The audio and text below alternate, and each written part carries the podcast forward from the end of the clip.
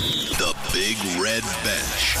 Saturday and Sunday from 6 p.m. Cork's Red FM. Welcome to a brand new edition of the Big Red Bench Women's Sport Podcast. I'm your host, Jerry McCarthy. On this week's show, our special VIP guest is former Irish Rugby International and Munster star Ciara Griffin, who joined Wendy Keenan and I to preview her upcoming appearance for the Barbarians against Munster at Thomond Park. We also review the opening weekend of the new AIL season, where Munster teams UL Bohs and Ballincollig got off to winning starts. AFLW expert and Aussie Rules coach to the Stars, Mike Currane, returns to the bench to review and analyse every result from the third round of the AFLW season and look at every Irish player's performance, including a preview of round four and all the latest AFLW Irish Player of the Year standings. Formula One expert Sarah McKenzie-Foley is on the bench to review this past weekend's Singapore Grand Prix. And finally, I have a full roundup of all last weekend's Cork LGFA Senior, Intermediate, and Junior Club Championship results, including scores, standout players, and what it all means heading to the knockout stages of this year's county championships. That's all to come on this week's Big Red Bench Women in Sport podcast.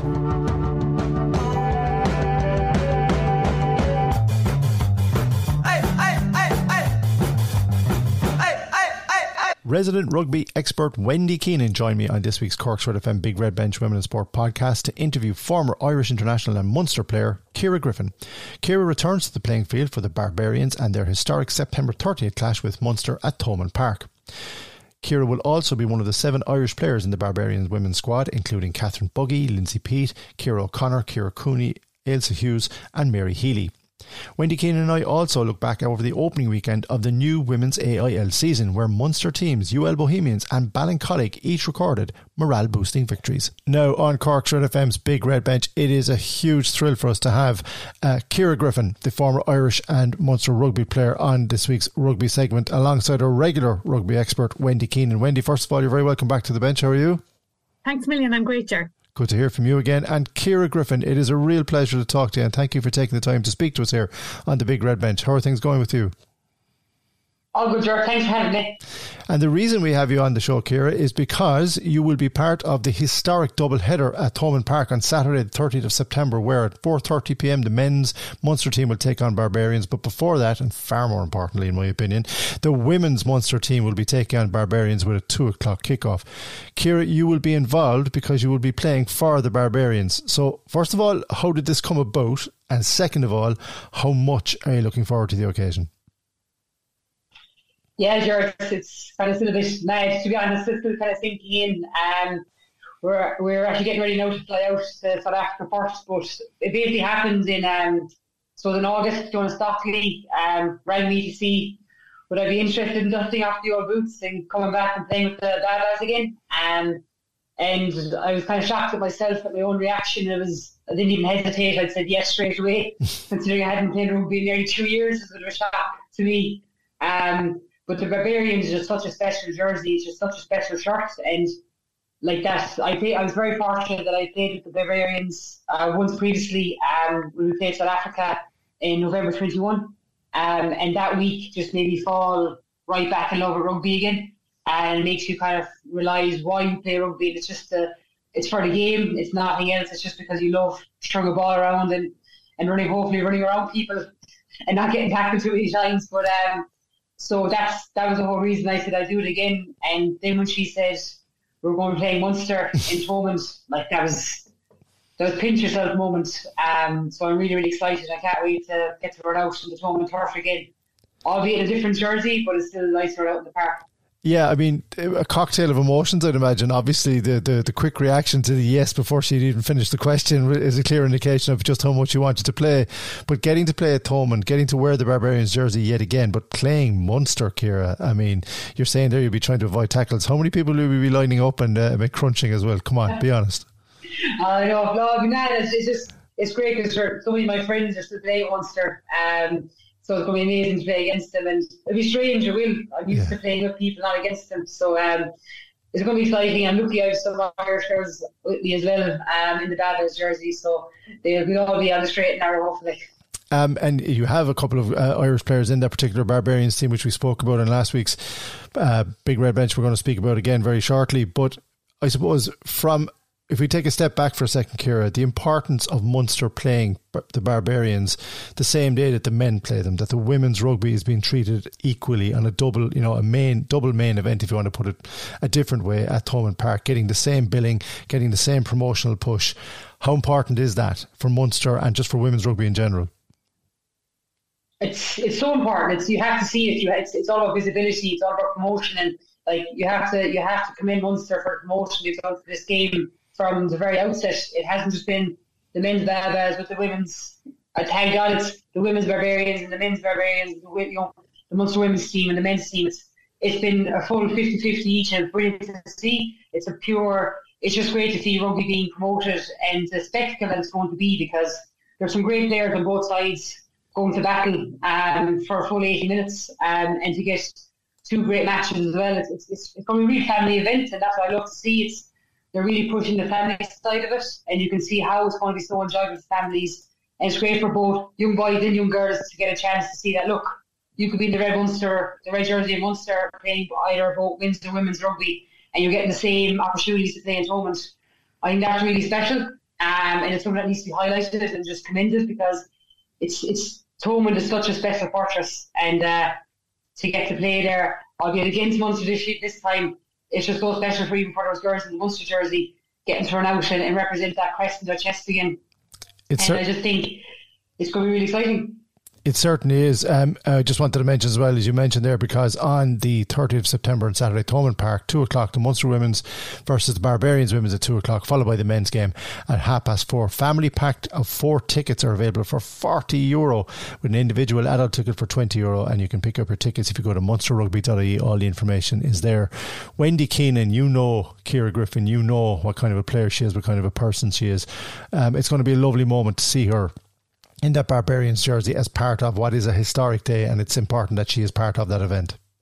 Oh, absolutely, Ger. I mean, you know, as we say about the Munster blood, um, you know, that runs through Ciara as well. And I mean, her reputation goes ahead of her, but it's going to be special, as you mentioned, because you're going to be playing against your old teammates um, but she is going to be in the away changing room. I'll have to point that out. But I know, Ciara, like you'll get the the warm Munster well, uh, welcome. You might have a different jersey on you, but you, you'll still be one of our own. And I suppose I'd like to ask you about, you know, you're off to South Africa now, and people will be, you know, for the training.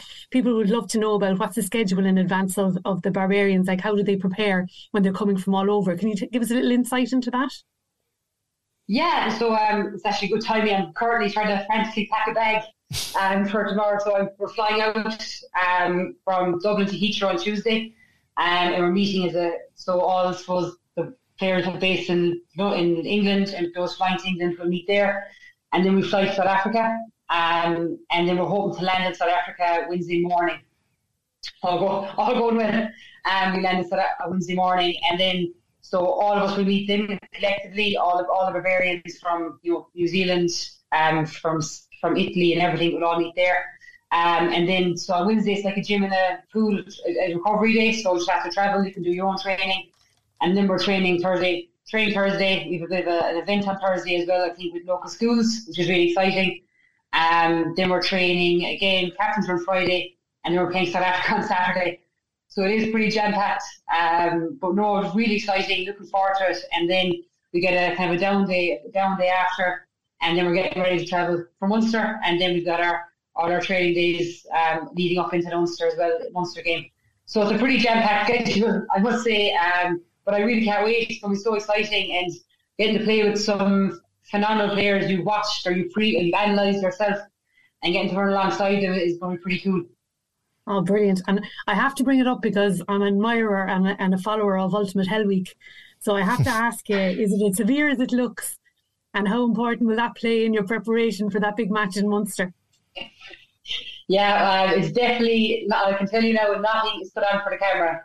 Absolutely nothing. Everything, everything you saw happened, and it was probably one of the most hard, toughest, the most grueling experiences I've ever done.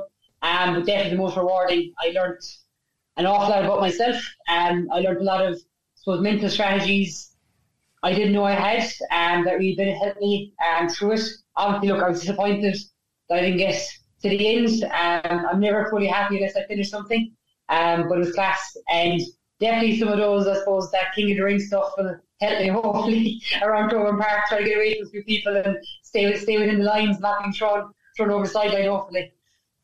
Whatever about the physical aspect of that RT TV series uh, for people who haven't seen it, um, talk to me. Like, were you surprised at the emotional side of it, Ciara, because you know the kind of physical demands are going to be put on you if you've seen the previous series, the kind of challenges that are put up there, and how tough the army guys are on you uh, because they have to be. But the emotional side of it, I mean, the you know the pressure, the mental strength that you need, even just to, I'm a huge admirer of anybody that does it, let alone how long they're there. Um, was that was that a surprise? Was that something that you had to, you hadn't figured would would be a factor?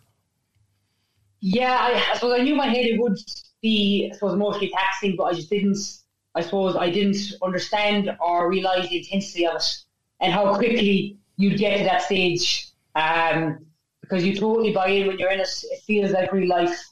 Um, you know, the helicopter crash, it feels like it happened. It feels like you're bringing down these people on stretchers, these amputees, and you're trying, you're getting them to safety. It, it, it becomes real life. And then you become, you. It, it sounds mad now thinking back at it, but when you're in it, it's just the situation, the pressure pot situation, how you react to it. And um, yeah, it's just I just admire them so much. Um, all, like the, the defence forces, they need to be recognised more for everything they do for us and what they put themselves through, both physically and mentally.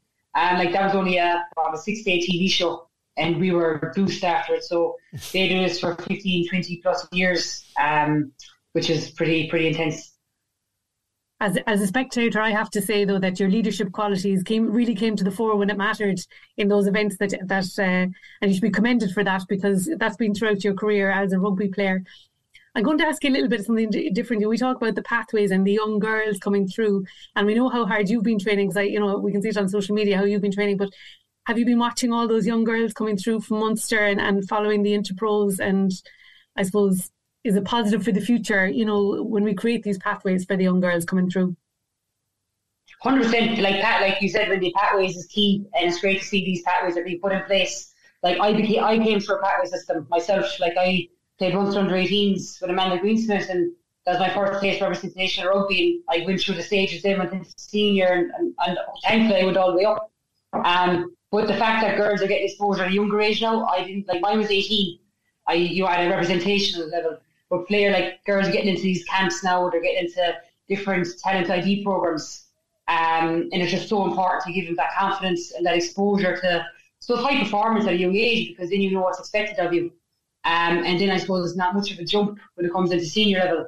But I really think it's really important, like with these pathways, that like, like that is being done. That you know we do the, the S and C, the strength conditioning side of it, um, because we do see players now. They're just becoming more and more physical they're getting stronger, they're getting faster, they're getting fitter at a younger age throughout other nations as well. So it's, I think once we have a key development block in these pathway systems, you're just going to see a real feeder system um, from grassroots into red jerseys and green jerseys. But um, it start, as you said, like it starts at grassroots, and it's great that the structure are there. It's just to keep them feeding through now, and that we see girls taking up the sport and giving it a try because it's it's an amazing sport. Like you learn such self discipline, such skill, and such respect for others. Um, because I've gone back playing of football now, and it's a lot of running. But um, something that just always I always commend is that the respect shown in rugby towards officials and towards other players. Um, and I just think other sports at times can learn from that also. Um, so I really do believe it's rugby the sport that if any parents are wondering, oh, will I send my young daughter just do it. Just send them. They will love it. And you could have a young girl in a red jersey in, in five or six years, and you'll be there in Thomond Park watching her play against the Vadas. Um, so I just think it's time to get more girls playing rugby and to get that support there. But we need girls to be sent, you know, sent to clubs, getting get involved and just learn to love rugby and really relish it. I think that's an important word that you said about respect. And I'm going to reverse it on you because I think all of us, you know, who played the game have such respect to you as a player. And we're really looking forward to seeing you back in Munster, in Thomond Park playing. And I think it's it's, it's important for you as well, to, you know what I mean, to be back there playing, um, albeit against the Munster uh, side. And I, I'm wondering who you're going to be swapping jerseys with at the end of the match. But look, hopefully we'll have a great fun event and lots of people afterwards for a few celebrations. Um, but look, thank you for everything that you've given for to, to rugby over the years, and uh, we're really looking forward to welcoming you onto the pitch in Thomond Park. Cheers. Thanks very much, Wendy. Really appreciate it. Yeah, just before we let you go, um, as we mentioned already, Thomond Park, Saturday, the uh, 30th of September, 2 o'clock kickoff. The Barbarian women taking on Munster. Um, and part of that Barbarian team will be Ciara Griffin. She'll be joined uh, by Catherine Buggy, Lindsay Peat, Ciara O'Connor, Ciara Cooney, Ailsa Hughes and Mary Healy um, as part of the Irish contingent. One thing I did notice in the research, though, Kieran, I wanted to ask you: the Barbarians is synonymous down through the years, and the men's side of rugby, obviously, uh, down through history, with playing open, attractive rugby. There's a play with the French elan. They like to get the ball and keep it all moving, but they like to win as well. There's a winning mentality. There's 631 caps and eight nations represented on this Barbarians team. You've already talked about your fact that you're flying out to South Africa to get ready for this game. So it's obviously taken very seriously. It's a high performance environment. Is there much downtime? Is there much kind of relaxation time? And is there a time, a chance for you to talk and meet the other players in kind of a relaxed environment? Because it is taken seriously. It is a big deal, the Barbarians. But is there that friendly element too that to, to it too that Wendy has just spoken about there, what happens after the games and the importance of the social aspect of it as well. But this has been taken very seriously. Uh, as I said, you're entering a high performance environment with a lot of experience in this Barbarians team, but I would imagine the ethos is as important as ever that you enjoy it rather than just have to experience it. Hundred percent, it is, and it's. I must like um, Stockers is really good at that, at making sure that we do our work on the pitch. But you get you have to get to know each other after the pitch because it's such a short time frame. It's very hard to trust a person on the pitch if you don't know them at it. So we do spend a lot of time so getting to know each other, even just with downtime, chatting, and very big on mixing groups. Um, few games we played and all that, um, just to get to know each other. Um, and the, the one thing with them is they always back you. If you want to try something, just just do it. And something I've always believed in, just back yourself, give it a go. Um, like flair is one of the is a big ethos on the Barbas jersey hopefully we'll see a bit of flair now in, in our games and that we do encourage each other and just enjoy it. Um, because I think once you enjoy something, it just falls into place. And that's what we're hoping to, to bring um, to Thomond. Excellent stuff. September the 30th on Saturday, 2 o'clock kickoff, part of a double header. The Barbarian women taking on Munster women on behalf of Wendy Keenan and on behalf of myself and everybody at Cork's Red FM. Ciara Griffin, we are absolutely delighted to see you back in a Barbarians jersey playing rugby again at the top level and we wish you all the best with it. Hopefully, well, from a Munster point of view, we hope you enjoyed the experience, but from a Munster point of view, maybe we'll talk about the result another time. But look, it's great to see you. Great to have you back in a jersey out there again and I hope you enjoy every minute of it. Thanks very much, sir. Really appreciate it. Right, that was Ciara Griffin, who will be representing the Barbarians against Munster as part of a double header on September the 30th. 2 o'clock kick-off, the Barbarian women against the Munster women at Thomond Park, followed by the men, uh, Munster against Barbarians. Tickets available. There's a really good value, as we keep telling you. Family pack of four tickets for just 40 euro. Get on to munsterrugby.ie website for more information. Before we finish up this week, Wendy, we have some even more positive news because it was a the start of the women's AIL was last weekend, and UL Bohemians and Ballincollig got off to a cracking start. Top of the table, Jar, for the two Munster teams after round one. Can we just press pause and leave it at that? Um, yeah, two away games, two wins. UL Bohs now number one because the points difference, and then followed by Ballincollig. I mean, what a start. You couldn't believe it. UL Bohs defeated Wicklow. They had tries from Alana McInerney, um, Myrna Wall, Lily Brady, uh, Louise McGonagall. Um, so like great tries from our Munster girls, uh, Lily Brady plays for for Connacht, but um, you know, uh, look wonderful to see. Um, they're delighted to see it, and they're at home to Galwegians next Saturday, so um, they'll be looking forward to that. They look for probably two wins from two, I would imagine, um, in that match. Ballincollig um, were also away, so they were away to Galwegians and they de- uh, defeated Galwegians 25-12, cracking match. Um, apparently they grew into the game, um, especially in the second half. And um, they had tries from Heather Kennedy, two from Heather Kennedy, Michelle O'Driscoll, Roshi Normand, which we had here a couple of weeks ago, mm. and um, Anna Roach. But their story is a little bit different. Six senior debuts for Ballincollig, and I'm going to name the girls like we always do. Aoife Madigan, Shaq Wall, Emma Connolly, who's also a skid player, she's doing dual status, Aoife Fleming, Ciara Fleming, and Anna Roach. So six girls getting their first time playing in the women's AIL and a win for Ballincollig. Next week they're um, at home to Setonians, but Setonians couldn't field last weekend. And I do believe they have lost a coach as well in the last um, 10 days because they couldn't field. Um, So that'll be an interesting to see whether that match goes mm. ahead or not on Saturday. But look, we wish them the very best of luck in their, their two next matches. Wouldn't it be great next year if we were saying Munster is still top two? But I'm going to mention the final word is going to go to the Ballincollig Trailblazers because they play the West Cork Jesters in Ballincollig on Saturday afternoon. A fantastic match uh, by the mixed ability teams and um, a great fun had by all apparently um, in that fixture. So we'll include those now in our fixtures going forward as well. Um, and we're going to have lots of fixtures coming up, so we'll fit in everything and rightly so. Fantastic news. Well done to the Jesters and well done to the Ballincollig uh, teams as well. And as we said, it's a positive way to end this week's segment.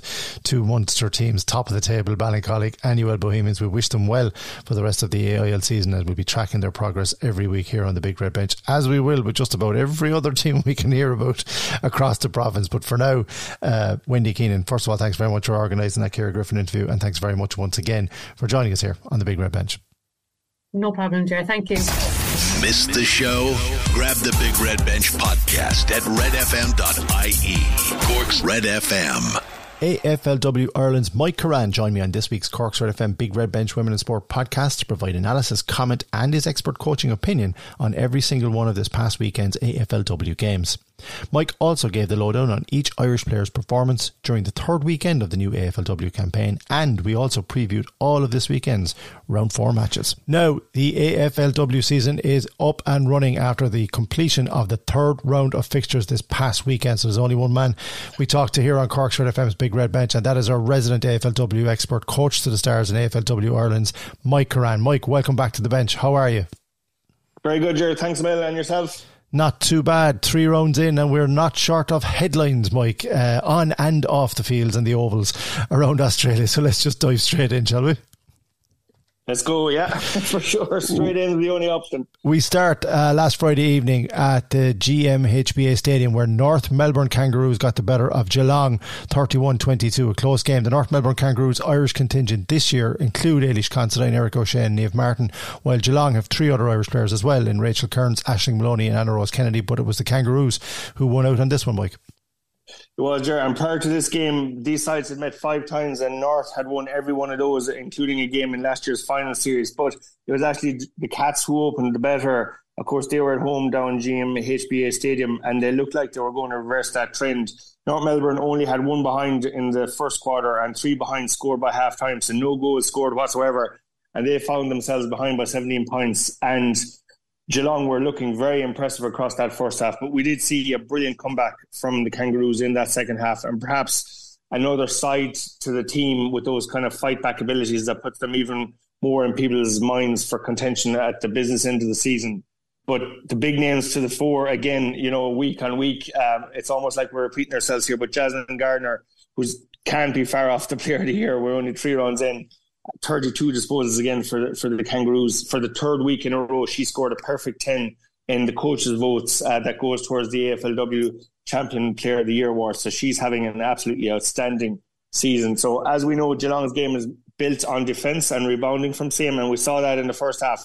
But after half time, the Kangaroos upped the ante. They put the squeeze on from the half hour line. They didn't allow the Cats exit and, gen- and generate a lot more opportunities themselves for scores that saw them win the second half and win the match and to go on for a 6 0 win over the Cats and three from three for the start of the season. So an outstanding start from them. Yeah, the Kangaroos are certainly a team to watch this year. Really positive start. Can they keep it going? We're going to find that out over the next couple of weeks. We start our Saturday slate of games at the Blacktown ISP Oval, where Richmond defeating Greater Western Sydney 53 34 should have been the headline, Mike, but unfortunately it's not. It's a red bellied black snake. Please, in the name of God, explain. Oh, look at there's no Irish involvement in this one, but uh, the game did produce one of the stories of the weekend, I suppose. And as you mentioned there, like you could not make it up. It, the story doesn't get more Aussie than this. The game was delayed by half an hour due to the presence of the aforementioned snake on the oval on the playing pitch. So uh, they had a real live version of Crocodile Dundee, I think, come in and take care of that snake. Uh, so that made all the headlines, of course, something very unusual. Uh, I think the Giants would probably wish the Snake did stay on the pitch, to be honest with you, because they've ended up losing their third game in a row. Um, their bad start to the season continues on, on a scoreline of 53 to 34, going down by 19 points to Richmond, who have now made it two wins and a bounce back from that loss to, to Adelaide next week. But it was the snake that was grabbing all the headlines up in Sydney. There you go. Something that we won't have. I, hope not anyway. In the GA side of things over here, the LGFA, but uh, something that the Aussies have to live with. But uh, uh, the, the, snake is fine and was looked after properly. That's suppose it's a big headline. We move on to um, Adelaide and Essendon, which also took place on Saturday, and a big, big win for Adelaide here, eighty-one to thirty-four, um, consigning Essendon to their first loss of the season. And uh, Adelaide Crows Irish uh, on the roster this year: Niamh Kelly and Yvonne Bonner. Essendon have Joanne Doonan, but um, a humbling for Essendon in this one, Mike. It was. Look, we mentioned last week these were two unbeaten sides coming into this game, but we did kind of highlight the, the in class uh, and comparing the opposition that faced across the last few weeks. And uh, the Bombers did head up to Adelaide. They did lead a quarter time, scoring two goals to one at the start. But again, very similar to the last round, the Crows drove on from quarter two on. And I think if the Crows snap out of this slow starting pattern that they have, it could be bad news for, for everybody else. But yeah, it was eight goals across the second and third quarter that did the damage, and it was the class of the Crows that prevailed here. Uh, Danielle Ponter, we mentioned her last week because she scored the goal of the round in round two. She added three more this week. Um, one of the stars on show, and we had the two Irish Crows in action. Niamh Kelly was having a great season so far, another 13 disposals for her, four tackles, and also Yvonne Bonner featuring very prominently up front for the Crows, getting on the scoreboard with two behinds as well. Excellent stuff, yes, and uh, good to see those, those, names popping up in the headlines, as you said. Uh, big, big win for Adelaide there over Essendon. We move on now to Melbourne, the Demons and the Bulldogs that met at Casey Field, and Melbourne recording uh, a 12th consecutive AFLW win, but a 42 point hammering here, uh, 83 to 41, Mike. Um, and that's uh, in itself is a reminder of Melbourne's uh, ability, but what does it say about the Bulldogs and their season ahead? Yeah, it kind of tells us a story about both teams. As you mentioned, Melbourne became the first team to win 50 games last year or last week, and they become the first team to win 12 games in a row. So they're just talking up the records week on week. Remember, there's silverware available for this game, the Hampson Hardeman Cup, which is awarded for the Demons Bulldogs every season in recognition of both these teams being pioneers of the game uh, of professional women's footy and the AFLW. So there was a trophy at the end of it, but it was in no doubt uh, that it was the Demons that were taking home that silver, silverware. We preempted again last week that the Bulldogs would uh, their poor start would continue, and this was the case.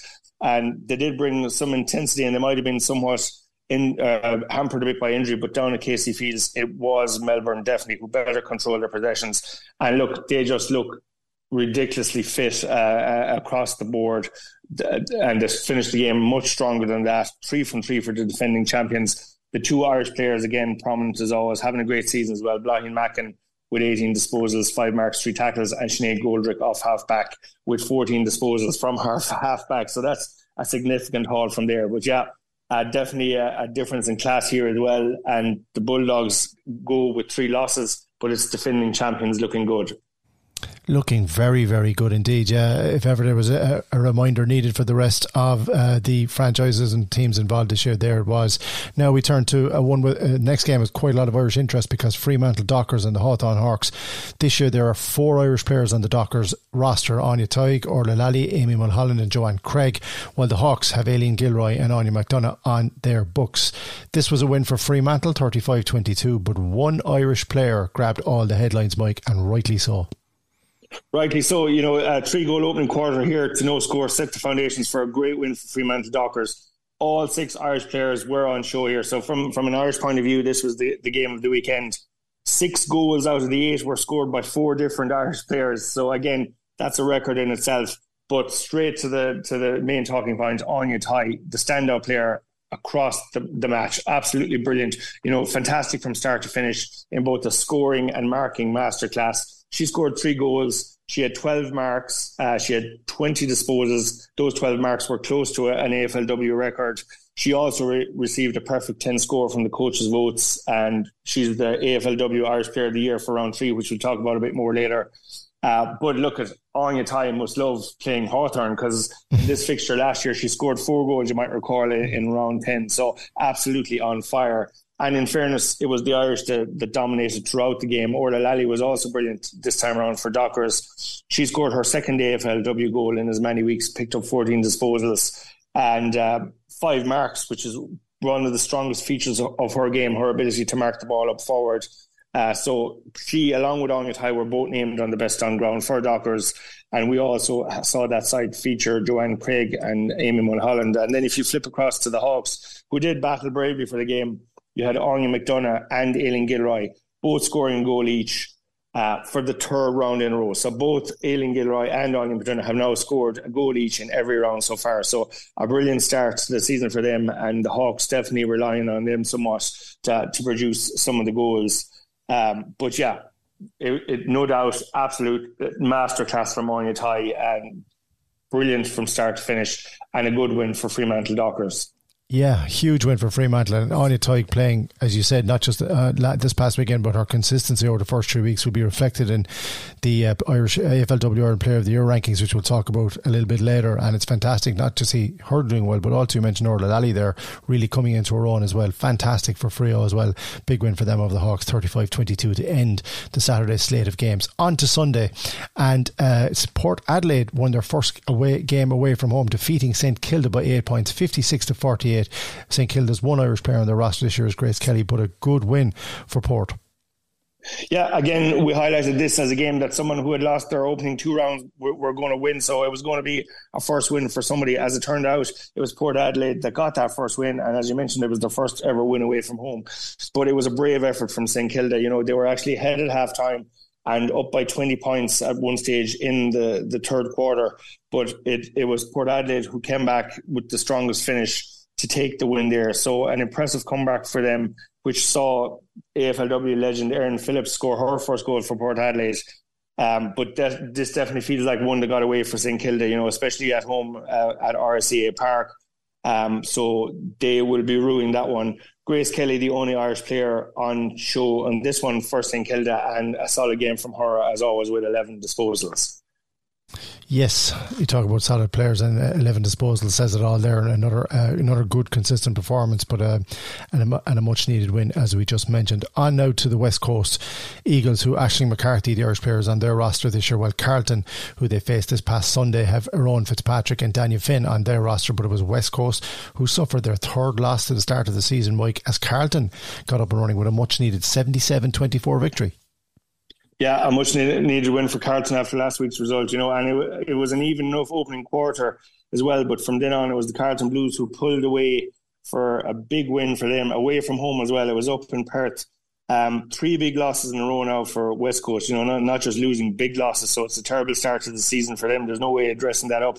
Uh, this was the first time the sides had ever met in AFLW and um, uh, the Blues at Tones, remember they lost by 10 goals to the Kangaroos the week before. So they've come back fighting and got a big win on the goal there on the board. And this is their second highest ever score that they've kicked as well. So um, from an Irish point of view, we had Erone Fitzpatrick for Carlton playing very well, scoring her second AFLW uh, goal in a brilliant end to end move. Um, so she's on the scoreboard two weeks in a row as well. And on the losing side, Ash Mack, we talk about her every week. You know, she was brilliant despite the results going against her. I I'd hate to think what the scores would be if Ash Mack wasn't involved here, but she had 19 disposals again, two marks, tackling all day long, and she battled relent- relentlessly from start to finish. The Eagles definitely have some problems with their ruck at the moment, and they're losing the ruck battles week on week. So that's something that they'll need to address. But no doubt, Ash Mack will keep fighting on regardless, and hopefully, Eagles get that first win sometime soon. Yeah, hopefully for Aisling's sake, sooner rather than later, but uh, no disputing the result there with uh, Carlton running out convincing winners. We move now to the upset of the round, as you've entitled it here, Mike. Um, Collingwood Magpies going down 33 21 at home to the Gold Coast Suns. Now, Ireland's interest in this. There are three players on the Gold Coast Suns roster for the coming season Clara Fitzpatrick, Niamh McLaughlin, and Cara McCrossan, while Collingwood have Sarah Rowe and Aishling Sheridan. But um, one player again, Jamie Stanton's name popping up in this one, but this was a big, big shock, Mike. It was, and look, at I think there's definitely momentum from Gold Coast, and, and probably in, inside their own camp, they they won't be shocked as everyone else, but it definitely was the upset of the round. Uh, they recorded their first ever win over Collingwood, and it was at Victoria Park, which is which is Collingwood's hold home ground. So look at the Suns were deserving winners here. They played exciting footy. They were more clinical with their scoring uh, throughout, as can be reflected in the amount of behinds that Collingwood scored. Jamie Stanton was one of the standout players in the competition last week with six goals. She added another three goals this week. So she's becoming one of the, the best forwards. And remember, she's only moved into the forward line this year, normally previously played off half back or the midfield. So that's one of the finds of the season for them. But it's got to be frustrating for Collingwood. You know, despite repeated inside 50s in that first half, they didn't put on scoreboard pressure. They got eight scores in the first half, and only one of those was a goal and seven behind. So that really um, had a big impact on the game. But Suns did an excellent job as well on limiting some of their stars, such as the likes of uh, Bri Davey, who they put a tag on for the full game. So um, on the Irish side, then you had Sarah Rowe and Aishling Sheridan working really hard all day for Collingwood. Both were named amongst the, the best on ground. And across on the Sun side, the standout was Niamh McLaughlin again. She's on the highlight reel again with these unbelievable runs up the middle of the ground at speed, sidestepping two or three players at a time. It's almost like a repeat of what we saw last week. So she's going to bring that week on, week in, week out, and that's the reason she's there. We also had Clara Fitz playing in defence and the, the, third Irish Sun. So this was the first game that all three Irish Suns featured. Cara McCrossan for Tyrone made her AFLW debut this weekend. So a big occasion for Cara as well. But yeah, absolutely outstanding for Gold Coast, and they have an incredible start to the season. They have indeed. And congratulations to all those three players uh, getting on the field for that 33 21 win in a big upset over Collingwood. And we will look forward to hearing more from the Gold Coast Suns and their Irish trio over the coming weeks. Our final game from round three is uh, the Brisbane, the big, big Brisbane win over Sydney, 87 to 32. They're first at their new home base. Before you give us the lowdown, Mike, the Brisbane Lions Irish duo on their roster this year, Orla Dwyer and Jennifer Dunne. Four Sydney Swans um, from Ireland on their roster Jennifer Higgins, Paris McCarthy, Julia Sullivan and Tanya Kennedy, but it was Brisbane all the way in this one, Mike. Yeah, absolutely. You know, it was their first win at home. They had lost two games there in a row, so someone was going to face the backlash at Brighton Homes Arena. And as it turned out, it was Sydney Swans. Uh, they had four goals in the first quarter, eight kicked by half time that effectively saw them out of sight. Uh, Courtney saw, Courtney Hodder, their electric forward, was the star of the show. She got three brilliant goals, including one goal of the year contender already. Uh, Swans definitely bought a big challenge at times, none more so than uh, their new midfielder Laura Gardiner, who actually had 41 possessions for the game. That's not a typo. That's incredible. You know, just one short of the overall. AFLW record of 42 held by Ash Riddell from Melbourne. So uh, they were very good at times, but the Lions were simply lethal up front and scoring at will. They had numerous multiple goal kickers. We mentioned Courtney Hodder with three. Orla O'Dwyer, best of the Irish here, had two goals again this weekend, 17 disposals, six tackles, three clearances, absolutely dominant display for her, amongst the, the best on ground. We also saw Jennifer Dunne from Dublin make her AFLW debut, so a huge weekend for her. And before that game, we saw her be presented with her debut Guernsey from the Irish Lions players, Darragh Joyce, who plays on the AFL side, who's also had his contract extended, and of course Orla Dwyer as well. And then on the Sydney side this time around, Tanya Kennedy was the was the standout player for the Swans. You know, she's a ferocious defender and growing into the the sport round after round. She had 19 disposals um, and six marks, and she was definitely the Irish, uh, the best of the Irish on display today. We also had Julia Sullivan playing in defence, and the Swans also had an Irish debut. Paris McCarthy made her debut for the Swans, so great excitement down in Kerry for that and talk about a baptism of fire. She looked like she was directly um, lining up against Orla O'Dwyer for that game. So that's some way to start your AFLW career. But yeah, um, an outstanding win uh, for the Brisbane Lions to get them back on track. It certainly was, and good luck to all those Sydney Swan players despite that heavy defeat. Uh, hopefully, we'll be hearing a lot more about Paris McCarthy, Tanya Kennedy, Jennifer Higgins, and Julia Sullivan over the coming weeks and months. That's the wrap of round three of the AFLW season. Um, a lot of excitement, a lot of big results, and some upsets there. Before we take a quick look ahead to round four and get Mike's thoughts on the game, so watch out for the ladder as it currently stands. There are three teams at the top after after three rounds of games: North Melbourne, Melbourne, and Adelaide, all on twelve points apiece. They are followed by a clutch of clubs on eight points. Gold Coast, Brisbane, Geelong, Fremantle, and Richmond rounding out the top eight. Carlton and Essendon are also on eight points each. Then there's a bit of a gap further back to the Hawks, who are on four, Collingwood on four, Sydney and Port Adelaide also on four points, and then clubs still searching for their first win and first point of the season St Kilda, the Giants, the Bulldogs, and the West Coast Eagles. Now, on to round four, which begins this Friday with a meeting of Hawthorn and Melbourne at the Kinetic Stadium. There's three games on the roster for Saturday. Greater Western Sydney taking on Adelaide, Ikon Park hosting Carlton versus Richmond, and the Alberton Oval will see Port Adelaide and Geelong going toe to toe. And on Sunday, five big games to look forward to. Sydney and West Coast at Henson Park, North Melbourne, can they continue their fantastic run against Brisbane at the University of Tasmania Stadium? Essendon take on Freo, St Kilda meet Collingwood, and Gold Coast uh, wrap up the Sunday evening with their game against the Western Bulldogs. A lot to look forward there, Mike. But what are the games that stand out and why? Yeah, another big round coming up. Uh, Friday night opener it will be an exciting one. Melbourne versus Hawthorn. You'd fancy Melbourne there, but those two teams always bring a great fixture and there'll be great energy and a great buzz under lights there Friday night for that one. Um, I think the fixture of the round is going to be North Melbourne versus Brisbane Lions yeah. on Sunday. You know, top of the table clash, both teams unbeaten, uh, or both teams absolutely flying it. Uh, this will be the real test for North Melbourne now. Um, you know, they, have looked absolutely unstoppable so far. This will be a serious contender they're playing against. Uh, so that's definitely um, a game to watch, and we'll, we'll see where both those teams sit after that. Um, I think everyone will be keen to see Gold Coast Suns in action again after their big win over Collingwood, and they're facing Western Bulldogs. So there's a high possibility that they'll add another win there and, and keep adding to the Bulldogs' uh, misery. And, um, you know, probably Sydney Swans versus West Coast Eagles again. Two teams coming off heavy losses, big Irish involvement. Both of those teams will be will be looking to get a win on the board. Eagles obviously looking for for their first. So uh, yeah, again a, a, big weekend of fixtures across round four and huge Irish interest in most games.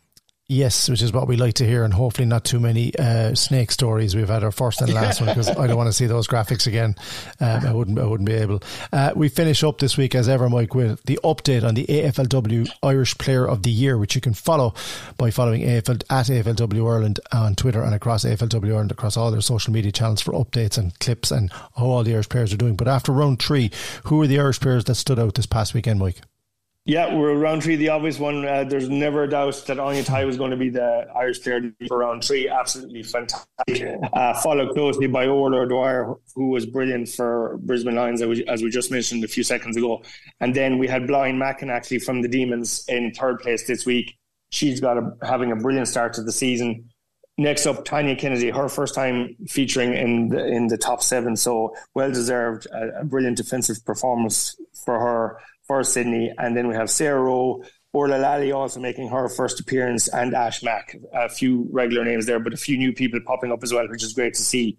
And then overall, uh, after three rounds, uh, it's getting very close at the top. It is. We've got a tie at the yeah. We've actually got a tie at the top. Orla O'Dwyer and Sarah Rowe are both on 235 points, followed by Niamh Kelly, who is just who is just a few points behind on 230. Then Ash Mack, Áine Tighe, Aishling Sheridan and Blaithin Mackin filling out the seven there again. So yeah, it's definitely going to be exciting week on week to see um, the movers and shakers in that list. Um, and as I say, these girls shining week in, week out in AFLW, brilliant to see it. It certainly is, and good to see some new names as well uh, through your uh, in in depth recap. There a lot of new players that are new to the AFLW world, seem to be settling in and seem to be making names for themselves among some pretty luminous, luminary company there with Orla Dwyer, Sarah Rowe, and Niamh Kelly at the top. We'll keep an eye on the AFLW Ireland uh, Irish Player of the Year settings and standings as this season goes on. Before we let you go, Mike, where can people find even more AFLW content across your social media and online presence?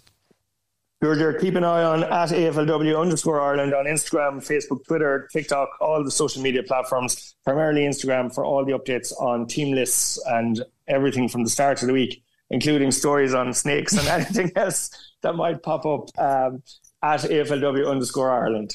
Please God know what the snakes, but everything else, yes, we're on board with. Uh, Mike, as ever, it's a pleasure to talk to you, buddy. Thank you. We look forward to speaking to you again next week here on the Big Red Bench. Thanks, Jared. Chat next week. The Big Red Bench. Game on. Saturday and Sunday from 6 p.m. Cork's Red FM's resident Formula One expert Sarah McKenzie-Foley rejoins us on the Big Red Bench Women in Sport podcast to provide analysis, comment, and our expert review of this weekend's Singapore Grand Prix.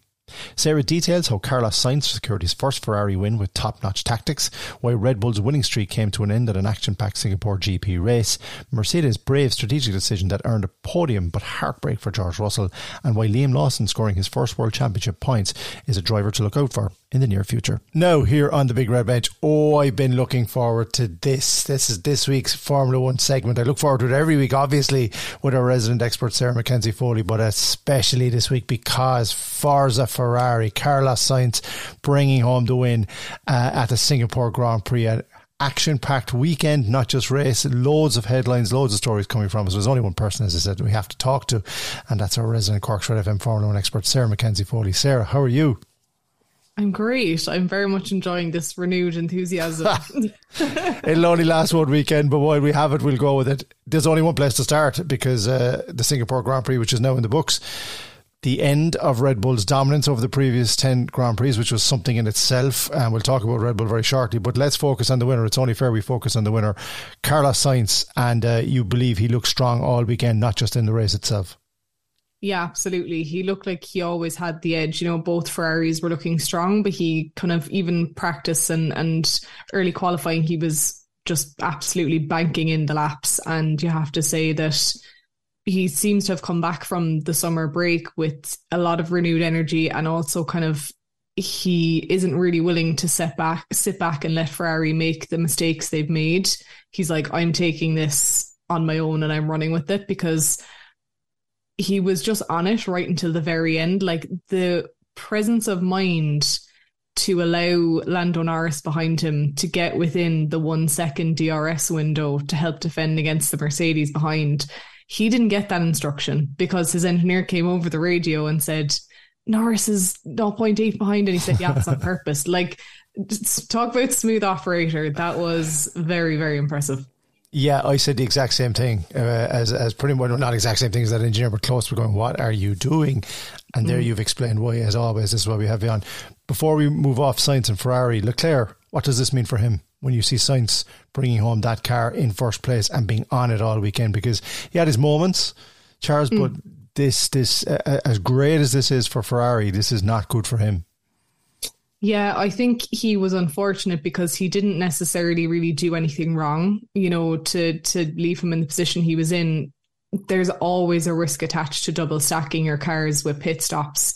And Ferrari would have taken a penalty for unsafe release for anything other than what they did. So it's not that anyone did anything wrong. It's just unfortunately that's sport, you know, that's the way it goes. And um, I actually have a, a, video coming out this week on the fact that I think both Ferrari and Mercedes need to start being a lot more explicit about who their number one driver is. And right now, you'd have to say at Ferrari, that's Carlos Sainz.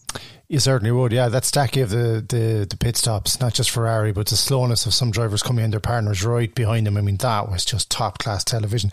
That's going to be the Netflix episode that's going to stand out yes. in the series. Basically, just a visual of that alone and in the night in Singapore looking so good. We got to talk about Red Bull.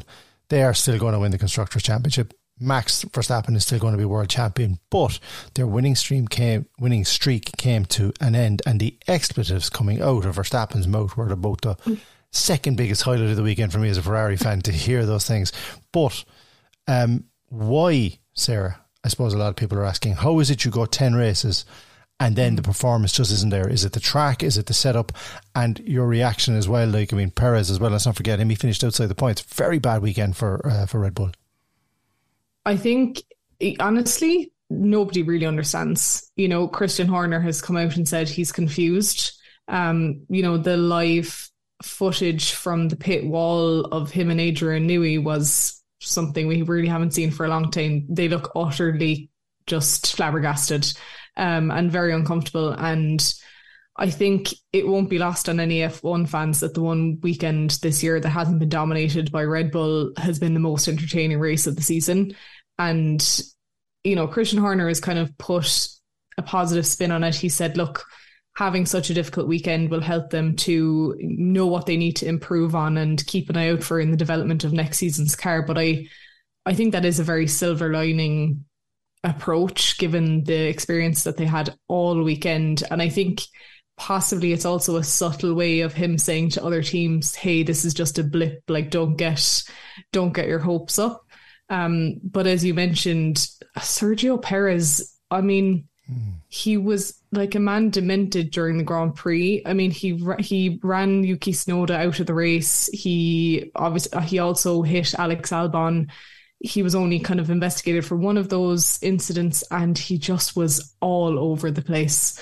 And I think everyone is really just shocked, as you said, at the the complete drop off in performance because it doesn't really make sense. It doesn't, but we talked about this before, and we talked about it when he came back into form. Can you be consistent, Checo? You can be lightning when you want to be. When the setup is right and when the when the when the track tends to suit your style of racing, he deserves that seat.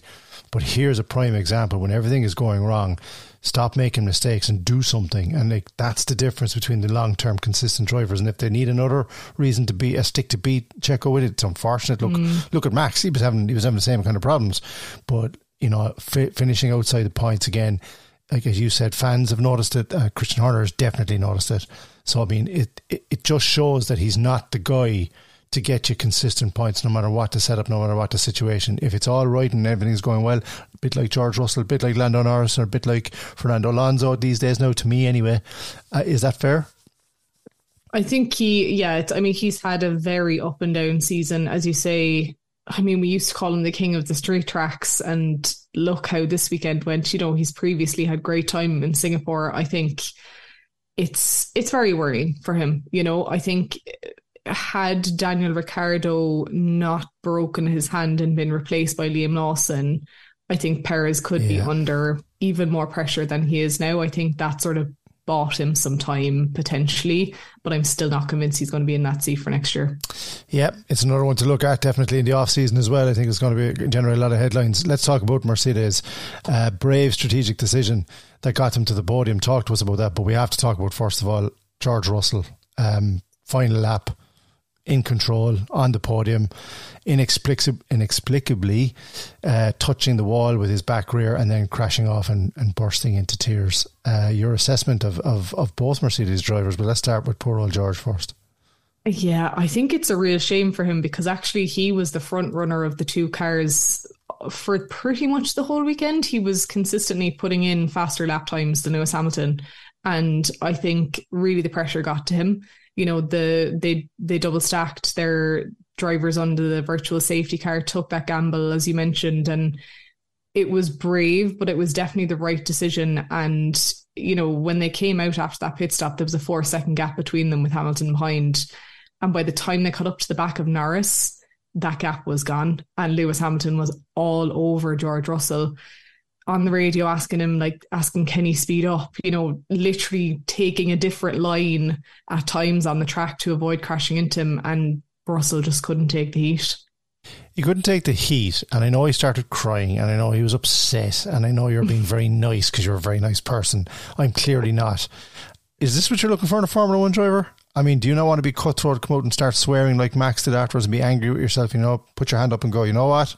Pressure got mm-hmm. to me, won't get to me again. Instead, it was just as like, as you said, I mean, and I, I actually felt um, for Lewis in this one because Lewis was clearly quicker, um, was mm-hmm. clearly honest, knew the track inside out. He was taking those different lines, as you said. Will there be more sparks in the relationship between the two? Not that there's much of a relationship anyway, but is this something to keep an eye on in, in the remaining races because of what's happened? I, I think so. I think it was quite awkward, to be honest with you, the way it played out because as you say, Lewis was the faster car in the race at that point. Had he been allowed past George, I actually think he would have been up behind Sainz potentially. Um, you know, Mercedes could have been looking at it at the very least a double podium, if not mm. a hmm. win. And they decided not to do that. Um, I think it's very interesting. I think that no, you don't want that from your driver. Is that the driver that you trust to take your team forward when Lewis Hamilton does eventually retire? It's I can hear the answer in your concerning. voice. It's okay. Yeah, yeah, it's concerning. Yeah, it is. And I think he, at the very least, he's going to learn an awful lot from this experience. And I think Mercedes on their own have some uh, questions to answer as well. I think when they take a cold, hard look at it, did we sacrifice success here for the sake of, you know, family politics? And I think also, they didn't show up for Lewis's podium celebration. Oh, right. Yes, that's right. I don't understand. Uh, it's not the first time it's happened either. Yeah. You know, it's, um, it irks me a little bit. Of course it does. It irks you and all the Lewis fans, but I think it's just brilliant drama. More of the same, please, for the next couple of rounds. Um, yeah, I think the Mercedes relationship shall we say, look, there, there's a lot going on off the track. They need to get ready for next year. It seems churlish to say it right now, but they do, and they need harmo- they need harmony. Uh, within the team, as much as you can possibly expect in a Formula One team between two drivers who probably just want to win all the time. But that I thought the last couple of laps of the Singapore GP will actually tell a lot more about both drivers' end of uh, the end of Lewis's career and certainly George's George Russell's upcoming career because you've got to be able to take the heat in the kitchen, and mm-hmm. if you can't, stand up and tell everybody, well, uh, wasn't my fault. Do what every other Formula One driver does. And I think the emotions that I saw from George were, I, I was surprised because I think he's a mm. really smooth driver. He's a real, and he's been getting started season. Let's not forget, sorry, he was he was outperforming Lewis until Lewis mm. got his act together. Absolutely. Um, but I think the reason they haven't pushed it a little bit more is because they don't want to upset poor old Lewis. God love him, but I'm uh, sure he's hardly any money these days now. But um, yeah, let's keep an eye on that one. Now, finally, uh, from the Singapore GP, you wanted to talk as well about somebody who scored their first championship points, and that's Liam Lawson. Yeah, he's acquitted himself so well so far. You know, he's only had a very short amount of time to get used to that AlphaTauri, and it's also his first ever Singapore Grand Prix, which is largely considered to be, if not the difficult, most difficult race, one of the most difficult physically and mentally by the driver. So I think he did a fantastic job this weekend, all weekend, it has to be said. And there's talk, you know, about AlphaTauri being rebranded for 2024. And I think he's very much putting his stake in the ground to claim a full time seat. And, you know, poor Yuki Tsunoda unfortunately has played a kind of supporting actor role this this year. Not really through any fault of his own, but he also hasn't lit the world on fire. So we know that the Red Bull family, I'm saying in quotes, uh, does not give many second chances. So I don't know what I don't know if we'll be seeing Yuki again next year. Yeah, I, unfortunately, and I'm not being smart about Yuki. Look, he obviously has a lot of money behind him, and he's a very, very capable driver. But it, it does sound like uh, we may not see him uh, next year, based on what we've seen so far this year. You've got to start finishing some races first before we can even assess you. And if you're not able to do that, somebody else deserves a chance to come in. Uh, that's the Singapore GP rounded up. The uh, Carlos Sainz Jr. as we said, winning all 25 points. Lando Norris and McLaren coming in second, great race for him. Lewis Hamilton third in the Mercedes. Charles Leclerc in the Ferrari in fourth, and Max Verstappen down in fifth place. But Max has the last laugh because Red Bull still leads lead the constructors 597 points way out in front of Mercedes and 289. Ferrari 265 now pushing a bit closer thanks to Sainz's performance. And in the Drivers' Championship, yes, he'll soon be crowned champion. We all know Max Verstappen 374 points, 14 podiums, 12 wins. Checo Perez is in second, uh, Lewis Hamilton third, Fernando Alonso is in fourth, and Carlos Sainz Jr. now up to fifth on 142 points. We look ahead uh, now that the Singapore GP is uh, in the books. The next one out is on the 24th of September, and that is the Suzuka Circuit, the Japanese Grand Prix. Always drama in that one. Looking forward to that one, particularly in the interim. Uh, and before we hear from you ahead um, of the Japanese Grand Prix, Sarah McKenzie-Foley, where can we find your content on social media? Yep. So as I mentioned, I've got a video coming out on those dynamics and Ferrari and Mercedes this week on YouTube. So if you search Sarah Mackenzie F1, you'll find me there. And I'm also on Twitter at MacTweets underscore. Excellent stuff. Looking forward to the Japanese Grand Prix already. Hopefully, it'll be a 1 2 for Ferrari. Let's uh, keep the fingers crossed. But for now, Sarah McKenzie-Foley, as ever, thank you very much for bringing us all your Formula One expertise to the Big Red Bench. Thanks, sir. Missed the show? Grab the Big Red Bench podcast at redfm.ie. Cork's Red FM. Okay, so we reached the business end and then very close to and about to start the knockout stages of this year's Cork LGFA Senior, Intermediate and Junior County Championships. Lots of action across the county last weekend and lots of action to come over the coming weeks as we hit the knockout stages. And it's already been a brilliant championship across all of those grades. So let's dive in. We start, as ever, at the top with the Senior Football Championship where Fermoy defeated Castlehaven 3 8 to 112 in Group 2 of the LGFA Senior Football Championship last Sunday. Two goals in four minutes handed Fermoy a 2 4 to 1 6 interval advantage. And uh, Castlehaven also missed a first half penalty before the concession of a third green flag, so Fermoy emerged uh, two point winners. Moore top scored for the winners with 2 2. Abby Scannell got 1 1. Ava Carey 3 points. Teresa Murphy and Michelle Parker a point each for Fermoy on the day. Ellen Buckley netted Castlehaven's solitary goal in a game that Gráinne O'Sullivan 4 points. Mairead O'Driscoll 3 points points. Niamh Sullivan and Hannah Sheehy two points each, and Shelley Daly were also on the score sheet. Following that defeat, Castlehaven will now travel to an Aghada team who are on top form following their 4 14 to 4 point defeat of Bride Rovers in both sides' final Group 2 match last Sunday. Um, and in that particular game, uh, Katie Quirk uh, got two points, Kira Morrison got a point, and Grace Carney also got a point for Bride in a game that Emma Farmer top scored with 2 6 for Aghada. Hannah Looney got 4 points. Mary Lee and Saoirse Phelan a goal each. Caitlin Smith, Katie O'Farrell, Christine Mornan, and Amanda Bennett a point each were the other winners' scores on the day. What all that means is in Group 2, Mourneabbey, who didn't play last weekend, reigning champions, they remain uh, top of the table on maximum points from three games, nine points for them. Aghada are up to second now with six points. Fermoy on four points and Castlehaven on three points. Bride Rovers have now completed uh, their uh, fixtures and they uh, only have a point to show for that. So the upcoming fixtures, as we said, Aghada will host Castlehaven next Sunday, which is a straight shootout to see who can force their way into a county semi final slot. Fermoy will entertain Mourneabbey in the final round of those Group 2 games. Now, to the other group in the Senior Football Championship, and that's Group 1, where Kate O'Sullivan's goal proved crucial as Clonakilty edged Kinsale uh, in the Senior Football Championship Group 1 game in Ahamilla last Friday night. Clon overcame torrential rain and a tough opponent to secure their second championship victory of the season. Kinsale deservedly led 6 points to 5 late in the opening half when O'Sullivan's long range point attempt drifted in off the crossbar. Changing ends 1 6 to 8 behind a dominant third quarter in which Kinsale lost three key players to injury saw Clon stretch their advantage to five. Jennifer Murphy's late goal offered Kinsale hope, but their opponent saw out the five minutes of injury time to seal an important victory.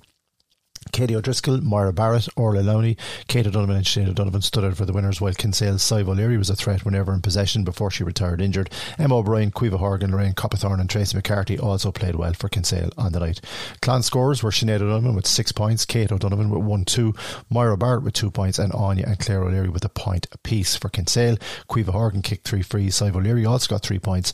Jennifer Murphy got their goal and Lorraine Coppathorne kicked two points. So Clon's latest win means the West Cork club has an outside chance of making the top two county semi-final qualifying spots, but that will require putting off what would be a shock win away to the group joint leaders and in form Éire on Thursday evening.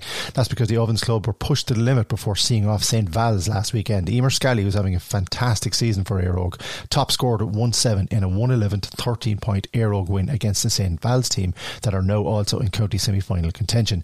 Shauna Cronin's two points were Éire other scores. Kieran McCarthy, six points. Amy Shepherd, two points. Aileen Corkery, two points. Laura Bottomer, two points. And Ellen Coakley, a point, were on St. Val's score sheet. So, what all that means heading into the final round of senior Group 1 fixtures is that, as we said, Éire are joint top with St. Val's on nine points. St. Val's have now completed their fixtures. Clonakilty are just behind on six, and Kinsale and Rovers uh, have yet to register. On Thursday night, Clon need to win in Ovens to push themselves into potential county semi final contention. But the big game on Sunday between Kinsale and Inch Rovers is a must not lose game for both sides. The loser will uh, meet Bride Rovers in the relegation playoff. The winner will retain their senior status for another season.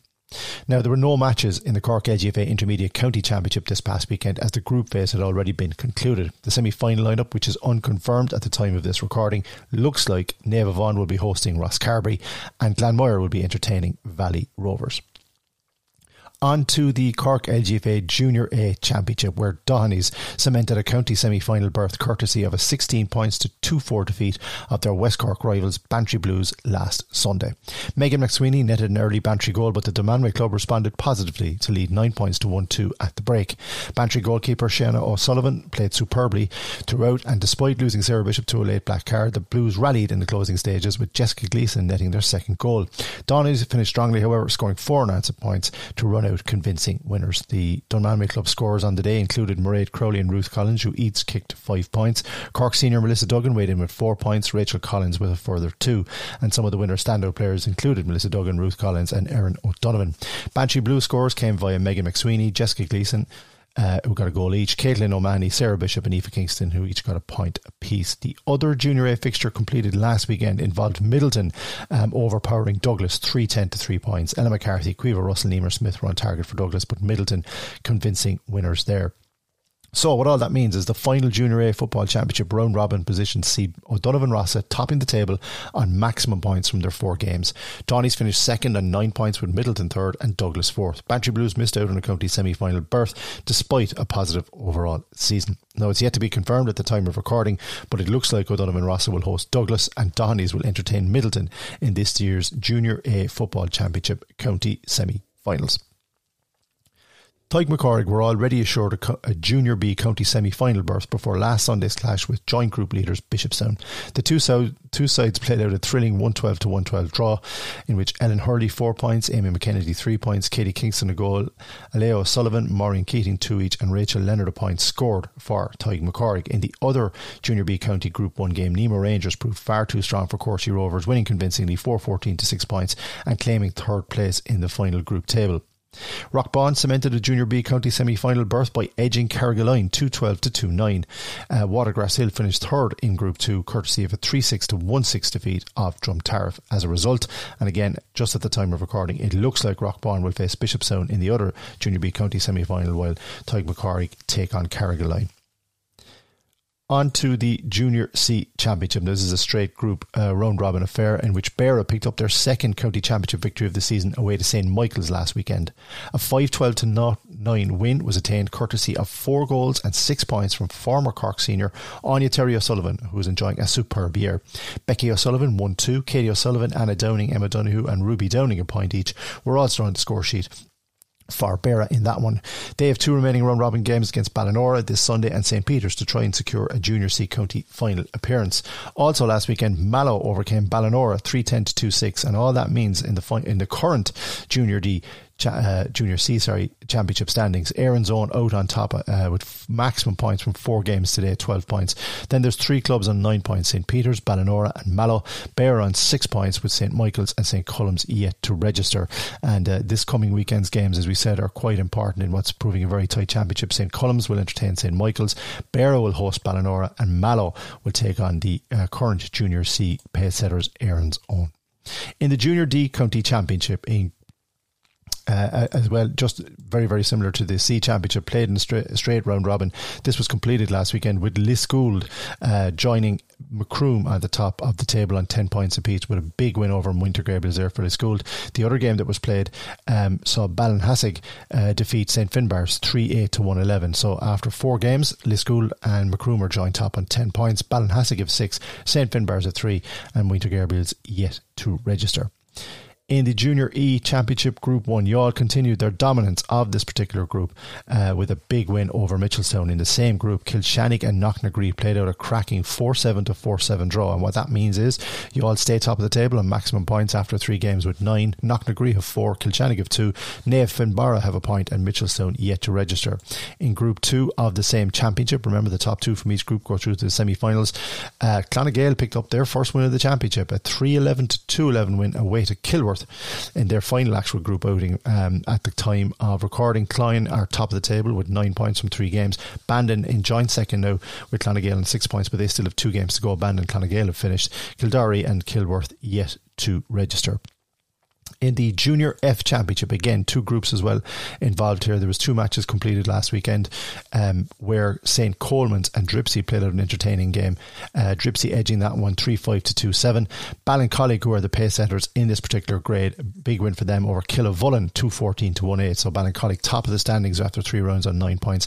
Killavullen and Dripsey, six points apiece. Carrigtwohill and three points and St. Colman's and St. Mary's yet to get off the mark in Group 2 of the Junior F Championship. Ibain ladies maintained their perfect Junior F County Championship record with a third straight victory. A 4 9 to 3 11 defeat of Grenagh put Ibain top of the round robin standings thanks to 1 8 from Grace Tobin, 1 1 from Roisin Vukala, and a goal each from Eleanor Reardon and Alison McCarthy. Kilnamina uh, were well beaten by Banteer in that group as well this past weekend. Ibain ladies, as we said, top of the table with nine points from three games. Banteer in second on six. Grenagh four. Glanworth on three. Passage on one. And Kilnamina still awaiting their first points of the season. So that's it for another week rounded up here in the Cork LGFA Senior, Intermediate and Junior Championships. CorkLadiesFootball.com will have all the latest fixtures and results and tables for you to check. And also do check out uh, Cork LGFA across their social media channels over the coming days and weekend because there's a lot of knockout games coming up. Go out and support your local ladies football team if you can. Lots of action to look forward to, as I said, this coming weekend. And uh, we'll have a full roundup once again on the Big Red Bench with me, McCarthy, next week. That's it for another Big Red Bench Women in Sport podcast. Remember to subscribe to the Big Red Bench on Spotify or Apple Podcasts, and you can also listen online at redextra.ie. Don't forget to tune into the Big Red Bench with Rory O'Hagan, Colm O'Sullivan, and guests between 6 and 7 pm on the radio every Saturday and Sunday. Follow the Big Red Bench across all our social media channels, as well as visiting our official website, redfm.ie. The Big Red Bench. Saturday and Sunday from 6 p.m. Cork's Red FM.